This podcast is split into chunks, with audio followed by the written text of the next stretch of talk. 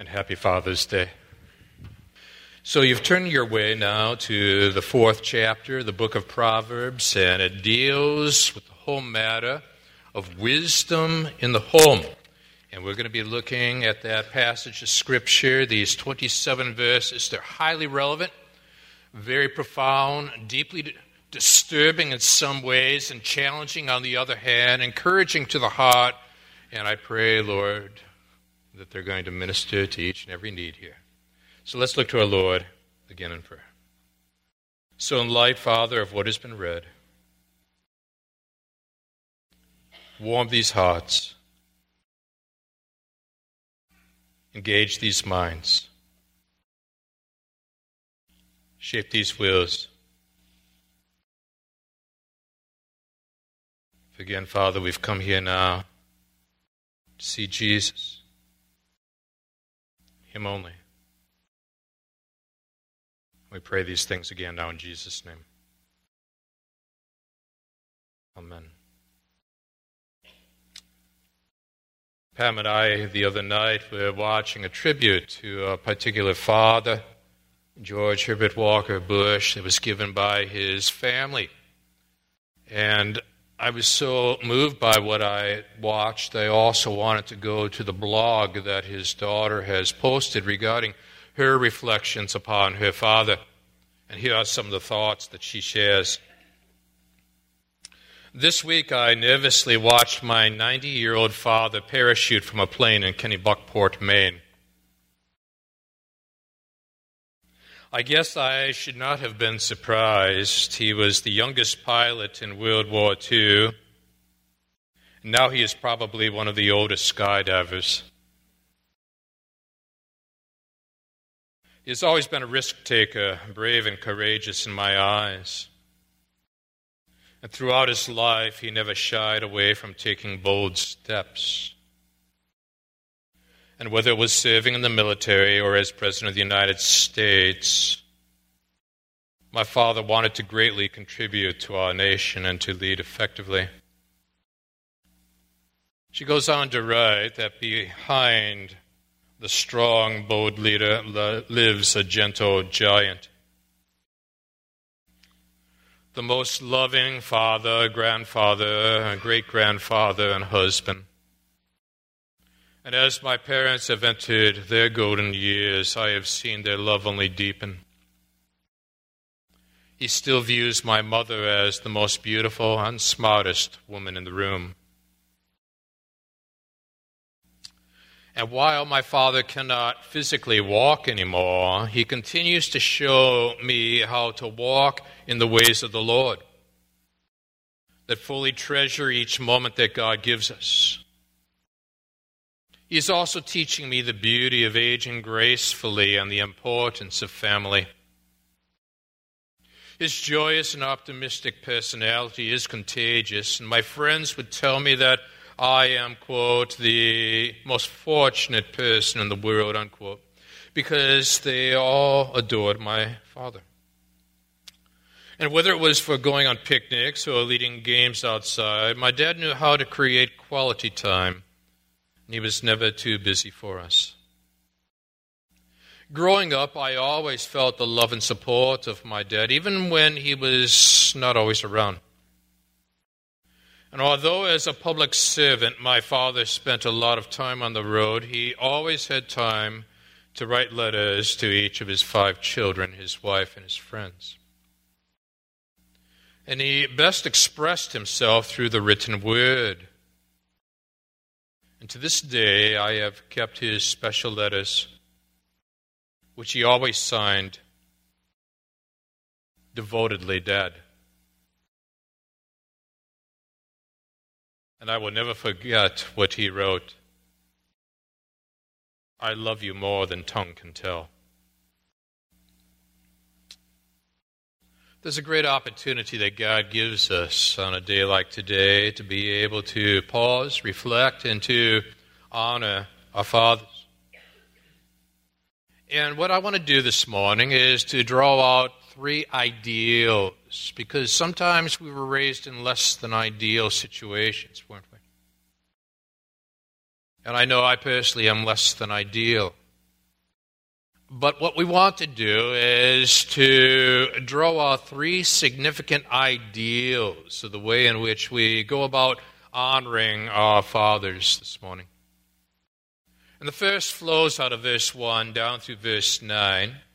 And we're going to put it like this. And number one, we honor our father for the heritage of wisdom that he has established. And we're going to see that in verse one and down through verse nine. And so at the very onset of seeking to be able to establish a heritage for his family, where he not only looks at the generation, but is able with foresight as well as insight to look at generations to come, he takes initiative. Notice his initiative in verse one and two. Hear, O sons, a father's instruction. Be attentive that you may gain insight, for I give you good precepts, and do not forsake my teaching. Now notice with me that one of the distinctives of strong leadership is taking initiative. This is not a passive man at this point. He takes the initiative and he starts off the conversation.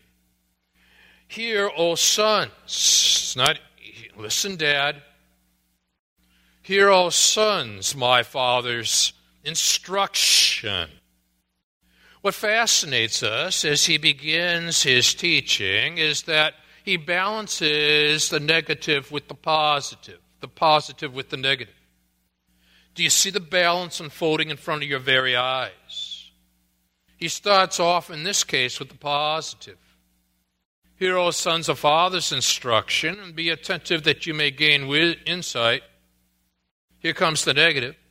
For I give you good precepts. Do not forsake my teaching. Now, this wise father is the father who takes initiative. He's proactive. He is not passive, and he is highly balanced in his approach. He doesn't emphasize the positive to the exclusion of the negative. He does not emphasize the negative to the exclusion of the positive. He's realistic about life because he's realistic about God's word. We're talking the ideal. But what I also want you to notice here with me is this. This father can only go so far. He can teach the truth, but it's the next generation that has to apply the truth. He can instruct, but he cannot impose. He offers the instruction, but their responsibility is the application. And so here's the initiative in verse one. Hear, O sons, a father's instruction. Be attentive that you may gain insight, for I give you good precepts, do not forsake my teaching. They have to listen. They have to be attentive. They have to make certain that they do not forsake this rich teaching. And so the parent and the child have got to be able to distinguish as to where does the responsibility begin and where does the responsibility end. Who is to be proactive? When are we to be reactive? And how do we take this and transfer this into practical everyday living? Once now, this wise man has demonstrated the mark of leadership, one of which is taking initiative. He now lays before us this heritage because he's not a singular generational man. He has got a multiple generational plan in his mind. He's not merely looking at the next generation. He's not merely a man of eyesight, nor is he simply a man of insight. He is also a man of foresight. So he looks ahead and combines eyesight, insight, foresight, as he then now says to you and to me, when I was a son with my father. Now Solomon, at this point, is looking back to his relationship to David, his father. When I was a son with my father, tender, the only one in the sight of my mother. Stop right there. The word tender was a Hebrew word at this point that was used to describe a plant that needed to be adjusted in order to be able to take in the most amount of light possible for healthy growth. It is a powerful image at this moment. When I was tender. But the next phrase, the only one in the sight of my mother, the only one is the very same Hebrew word which was used in Genesis chapter twenty-two, verse two, to describe Abraham's relationship to Isaac. Yes, there was an Ishmael who came from Hagar, but at this point, the focus is the messianic plan. Abraham is working through Isaac, and then through Jacob, then on to Judah, leading to David, through Solomon, ultimately towards that one born in Bethlehem to die in Calvary, Jesus. In other words, he has now got a messianic plan in his mind, and this is why God the Father could say, "This is my beloved Son, in whom I am well pleased," at that point of his baptism, Jesus Christ, which was the New Testament carryover of this Old Testament phrase, the only one. Now, when you and I begin to combine this, what we see here, furthermore, is that this Father has brought the mother into the perspective of his sons. He draws her into this teaching. When I was a son with my father, tender, the only one in the sight of my mother. If this is Solomon, then he's talking about David, and he's talking about Bathsheba. Fascinating. Yet he goes on at this point to say, he taught me and said to me, let your heart hold fast my words, keep my commandments and live. He is laying down a heritage. And as he lays a heritage, what he has done is he has stepped back in time and he's pondered the significance of the teachings that have been transferred through generations. And now he will share in turn with his sons, who will include Rehoboam, who will not necessarily walk in all the ways of the Lord. But Solomon is taking initiative, and he wants to make certain that his sons are positioned to hear, though they are responsible to apply. Now, what you and I have to do at this point is realize that we are to learn from the past, but we're not to live in the past. As we sometimes have used this analogy, there's nothing more dangerous when you're driving than to be driving by, while remaining fixated, focused on the rearview mirror. You may be looking at what's behind you, but you're inattentive to what's ahead of you. What David is doing at this point, because wisdom requires this, is the ability and the capacity to make connections between past, present, and future, where you learn from the past without living in the past, which means that this wise parent is going to have to be able to distinguish, distinguish between the timeless, the timely, and the time-bound. For as God the Father did, in the fullness of time, he sent his Son.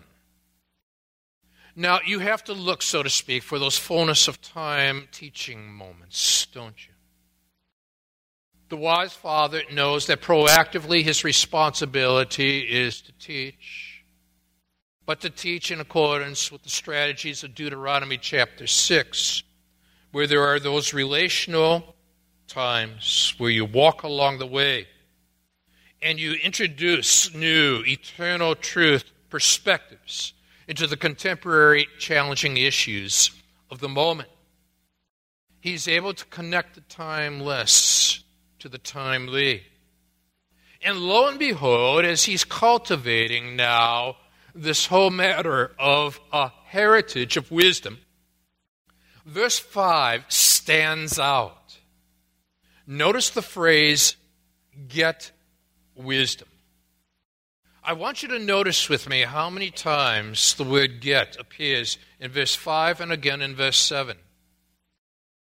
Get wisdom, get insight, he writes in verse five. Verse seven, the beginning of wisdom is this. Get wisdom, and whatever you get, get insight.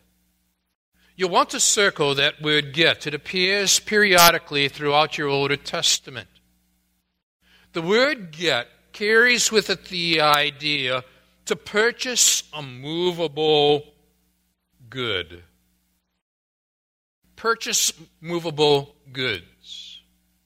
In other words, what you are doing, if you are a father, if you are a parent, is that you are empowering the next generation to become purchasing agents. Purchasing agents of wisdom.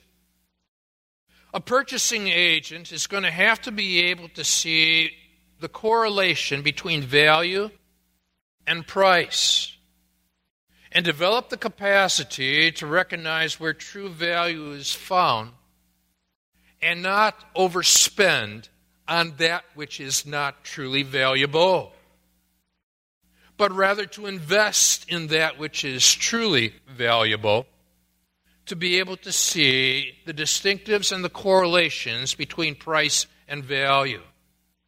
This is found where he says, get wisdom. Let's let the Hebrew word appear on the screen in order to be able to get a sense of what we're talking about. The Hebrew word here is hukma. It's one of the great classic words of your Older Testament. Hebrew is read from right to left. This word hukma, a senior pastor's got to learn these, the, this language in divinity school, carries with it the idea of masterful understanding, skill, expertise. Now, what he is saying at this point, Solomon, Bathsheba, to the children, such as Rehoboam, you are being empowered now to become a purchasing agent of wisdom, hukmah. You are to cultivate a masterful understanding. What you and I have got to be burdened for in our homes is, among other things, to cultivate a masterful understanding of the gospel. The gospel is the entire scope of God's redemptive work from Genesis through Revelation, where we reach a point where that masterful understanding is such that we've equipped them so that they, Lord willing, embrace this truth and it masters them.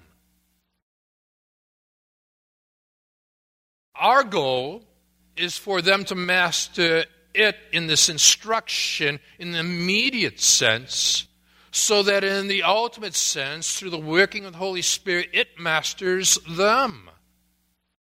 There is a mastery involved in this. And the Father is not the master. He is empowering this family and equipping this family to see truth and how it relates to life, so that the true Father of Heaven masters this home.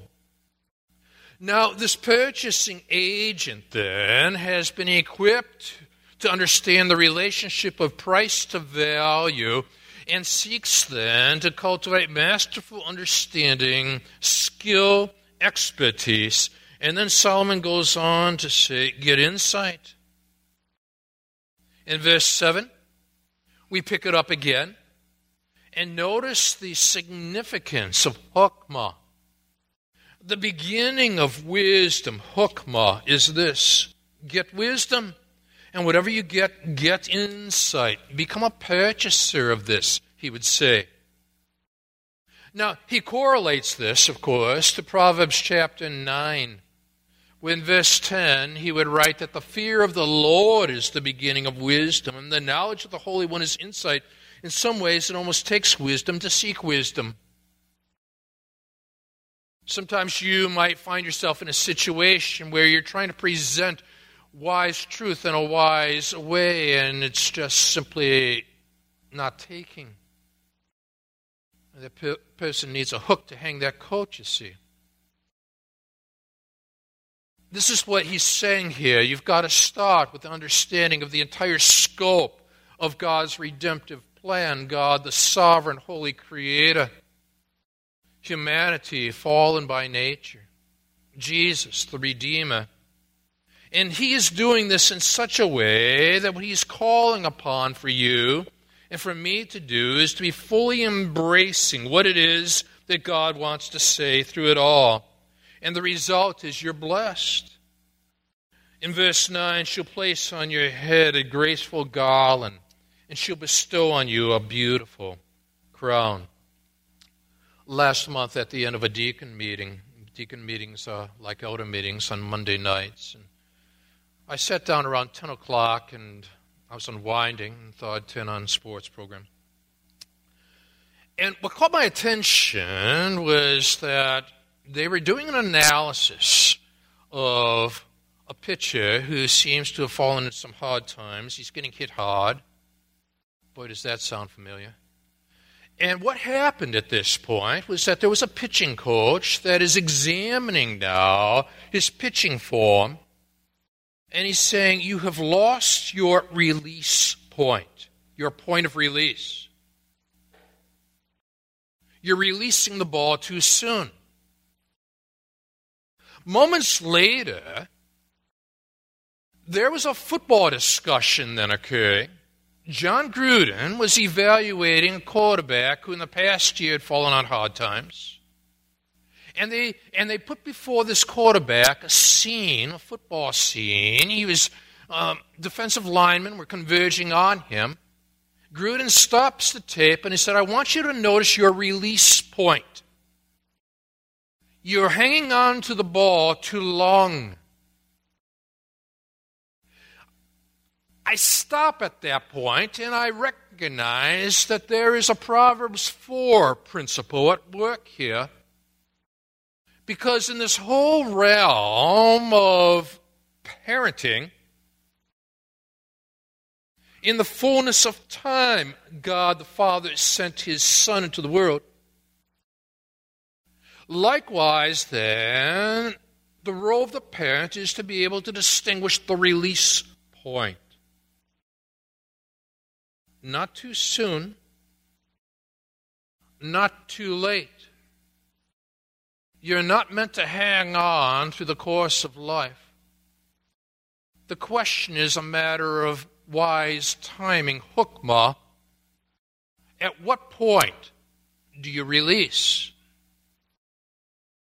Now, what I see here is that Solomon is equipping the family with sufficient understanding of release points.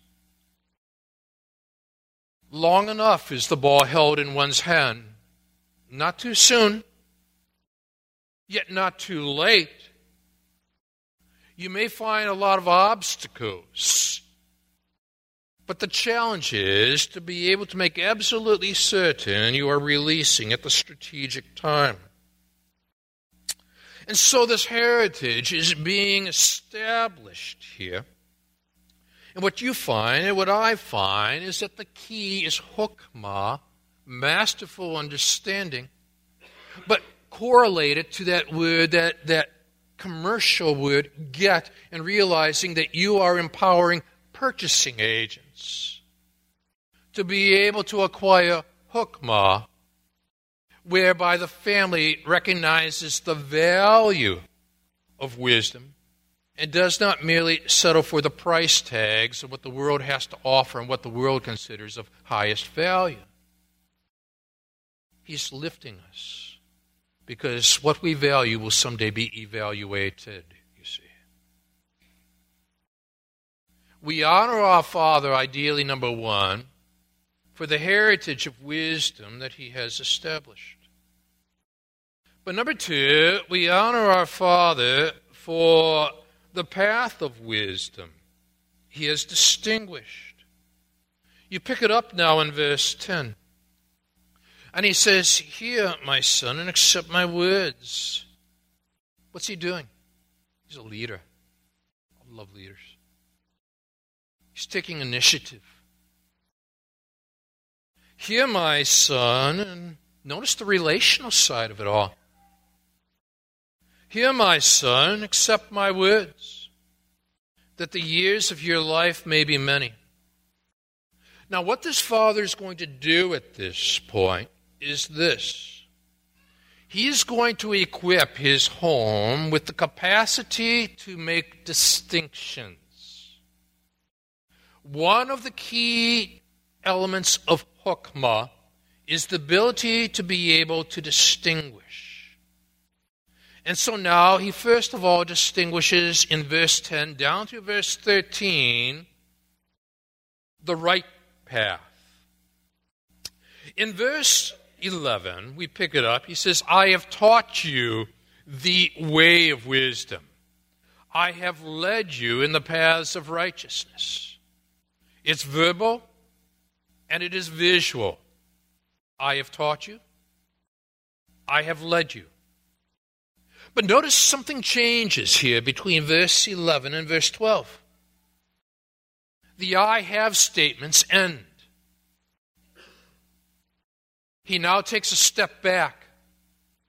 The next generation now is responsible. He's no longer talking about himself. When you walk, your step will not be hampered. If you run, you will not stumble. Notice the increasing pace of life. He's talking about walking, and then he's talking about running. Now, the wise parent understands that life varies in terms of pace. And you equip the family to know when to walk and when to run. But he's no longer there. And so now they have been empowered, this next generation, to do this walking. They are empowered, this next generation, to do this running. But what they have been equipped with is the capacity to discern the right path. The question is, will they choose it? This is therefore the challenge, verse thirteen. Keep hold of instruction. Do not let go. Guard her, for she is your life. So now he's laid before her, and he's laid before him the right path. It reminds me of that story of Oliver Wendell Holmes. He was of the Supreme Court prior generations. He was on a train, and he was reading his paper. Maybe you remember the story. A conductor comes by punching tickets. And the justice searched his coat pocket for the ticket, and then he searched his vest pocket, and it's coming up empty. So finally the conductor, who recognized him, said, uh, "Mister Holmes, don't worry. I'm sure the Pennsylvania Railroad won't mind if you simply send your ticket to us when you find it." And then this distinguished jurist looked up at the conductor and said, quote, "Sir, the problem is not where is my ticket. The problem is, where am I going?"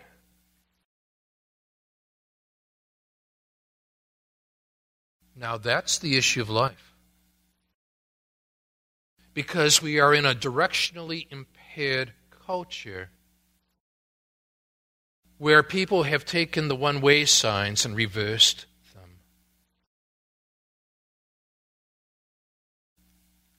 And are you willing to still go the right way when the culture has reversed the one-way sign? Elizabeth Elliot, in her book, A Slow and Certain Light, tells of two adventurers who stopped by to see her.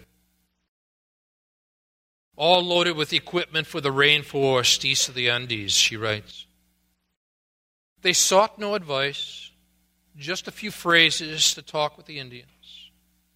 And she writes, sometimes we come to God as the two adventurers came to me. Confident, and we think well-informed, well-equipped, but has it occurred to us that with all our accumulation of stuff, something is missing? She suggests that we often ask God for too little. We know what we need, a yes or no answer, please, to a simple question, or perhaps a road sign. Something quick, easy to get us along the way. When what we really ought to have is the guide himself. Maps, road signs. A few useful phrases are good things, but infinitely better is someone who has been there before and knows the way. The someone who is the way. And Jesus said, I am the way, the truth, and the life, and no one comes to the Father through me. The exclusive way. If the right path is pointed out in verse ten through thirteen, the wrong path then is demarcated in verse fourteen through seventeen. And notice now what he does. He has set up a contrast. And this Father that we're honoring this morning works well with contrasts. He's not always a matter of don't do this and don't do that, where he has created a sense of negativity about Christianity into the mindset. But rather he has balanced the right way with the wrong way, and then has equipped the next generation to be able to make the distinction and to apply it as they make decisions about whether or not they are going to enter that path. He says, do not enter the path of the wicked, do not walk in the way of the evil. Notice the progression of thought. And what I see here now is that hukma, masterful understanding, not only involves making connections in time between the timeless and the timely, but furthermore, hukma, masterful understanding, makes distinctions between paths, between the true and the false, between the right and the wrong. And then where life gets fuzzy, the good, the better, and the best, the safe and the risky, the attractive and the unattractive, and so on. Those areas are matters of degree. You know, if you're a parent and you are raising a child, you know that early on uh, they start to make distinctions. That is a dog and that is a cat. But it takes a little more maturing before they are able to look at a dog and say that is a German Shepherd, and that one's a Beagle, and that one's a Labrador Retriever, and, well, my son and daughter-in-law have a Leonberger. Boy, is he big. And you make distinctions within the species. People need to advance beyond distinguishing species and also reach a point of being able to develop the capacity to be able to distinguish within the species. Because part of wisdom, part of hukmah, is the capacity to be able to make distinctions that bring honor and glory to God in keeping with the way in which He has created this universe. And so there's the doctrinal distinction, true versus false. There is the moral distinction, right versus wrong. And then there are the complexities of life, such as the good, the better, and the best. And then there are the personal d- issues, such as attractive versus unattractive, and so on, and matters of degree. But we don't turn them all into just simply attractive and unattractive, or good, better, and best. We are able to see what categories hukma applies itself to in these various decisions that they're, that they're making. And I thought about that because in the whole realm of the path that God has described for the family, Pilgrim's Progress immediately comes to mind when Jesus said, "I am the way, the truth, and the life," exclusivity, no one comes to the Father but through me. When Christian finds himself detouring off the road that God has ascribed. And he's involved in a conversation with Worldly Wise, and, "Sir, which is the way that I should go?" And Worldly Wise says, "See yonder hill," and Christian says, "Yes." And Worldly Wise says, "By that hill you must go." And so Bunyan tells us that Christian turned off his way. And his burden now seemed heavier rather than lighter to him than while he was walking in the way. Lo and behold, like Gandalf in Tolkien's writings, Evangelist now once again appears on the scene when Christian gets off the path and says, "What dost thou here, Christian?" He uses Old English. Evangelist then asks, "Did I not direct thee the way to the little wicked gate?" "Yes, dear sir," said Christian. And then Evangelist asks, "How is it then that thou art so quickly turned aside? For thou art now out of the way." And then Evangelist, standing there with Christian, shows him the words of God. Look at this scene. And here you have the way, and here is the word of God in the hands of that pilgrim as he is traveling through life's journey. Is God's word guiding you? Is God's word equipping you to be able to make the distinctions that God has called you and me to make? If so, there's, there's a third ideal here. Beginning in verse twenty through verse twenty-seven, that thirdly, what we're able to ideally say is that we honor our Father for the disciplines of wisdom he has emphasized. I'm simply going to summarize. I want you to notice with me here what we will now call spiritual anatomy. He's going to take some body parts, and he's going to apply truth physically for the sake of applying it spiritually. For example, there's the discipline of the ears in verse twenty. "My son, be attentive to my words. Incline your ear to my sayings." That's the son's responsibility, the discipline of the ears. Then there's the discipline of the heart, verse twenty-three. "Keep your heart with all vigilance, for from it flow the springs of life," which is a verse worth memorizing. John Quincy Adams wrote this to his daughter when she was going through some hard times. "Daughter, get you an honest man for a husband and keep him honest. No matter whether he is rich, provided he be independent. Regard the honor and moral character of the man more than any other circumstances. Think of no other greatness than that of the soul, no other riches but those of the heart."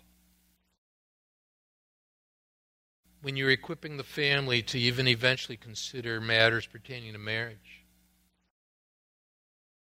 equip that son, equip that daughter along the way to be able to discern hukma. Is that person that I'm about to marry, consider marrying or pondering maybe someday marrying,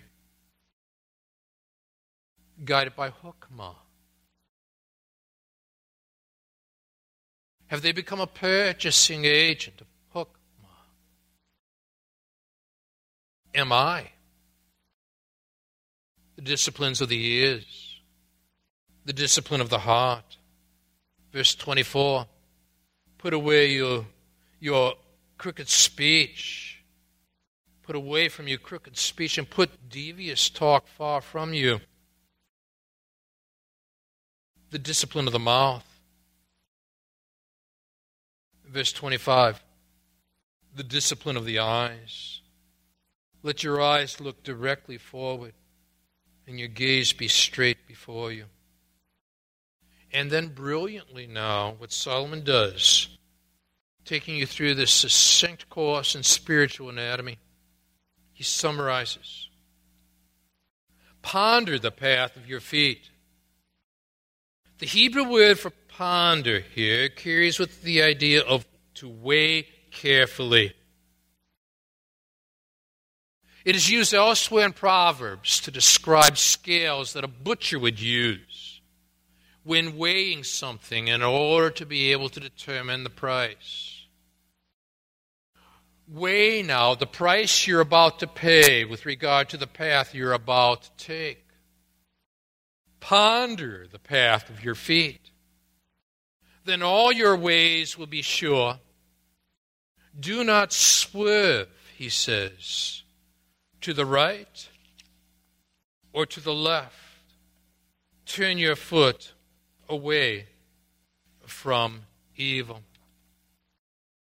John Berger, his father, was a teacher. He writes, "We were my father's most important students," speaking of the children in that home. And then extracting a conversation from a movie he had seen called There Be Dragons, offers us this quote, taken from a reflective person by the name of Monolo. Monolo said, "My father had more money, more homes, more cars. But then, speaking of Josemaria, turns and says, but Josemaria had more dad.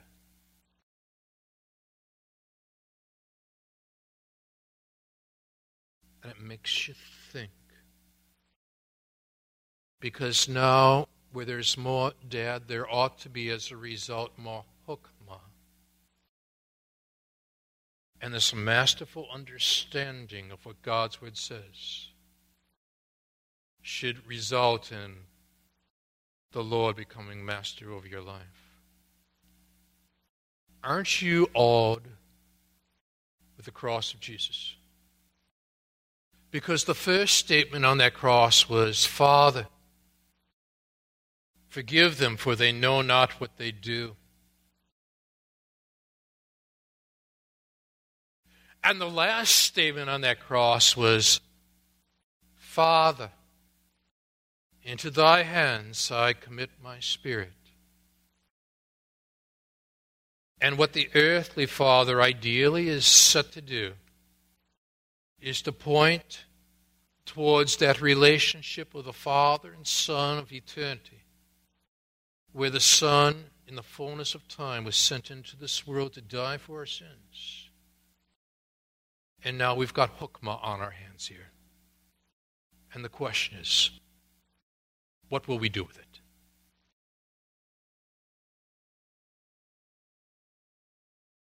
Let's stand together.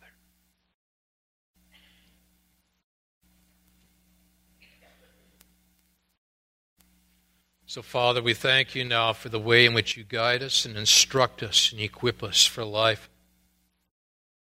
And these principles transcend the biological or adoptive father-child relationship.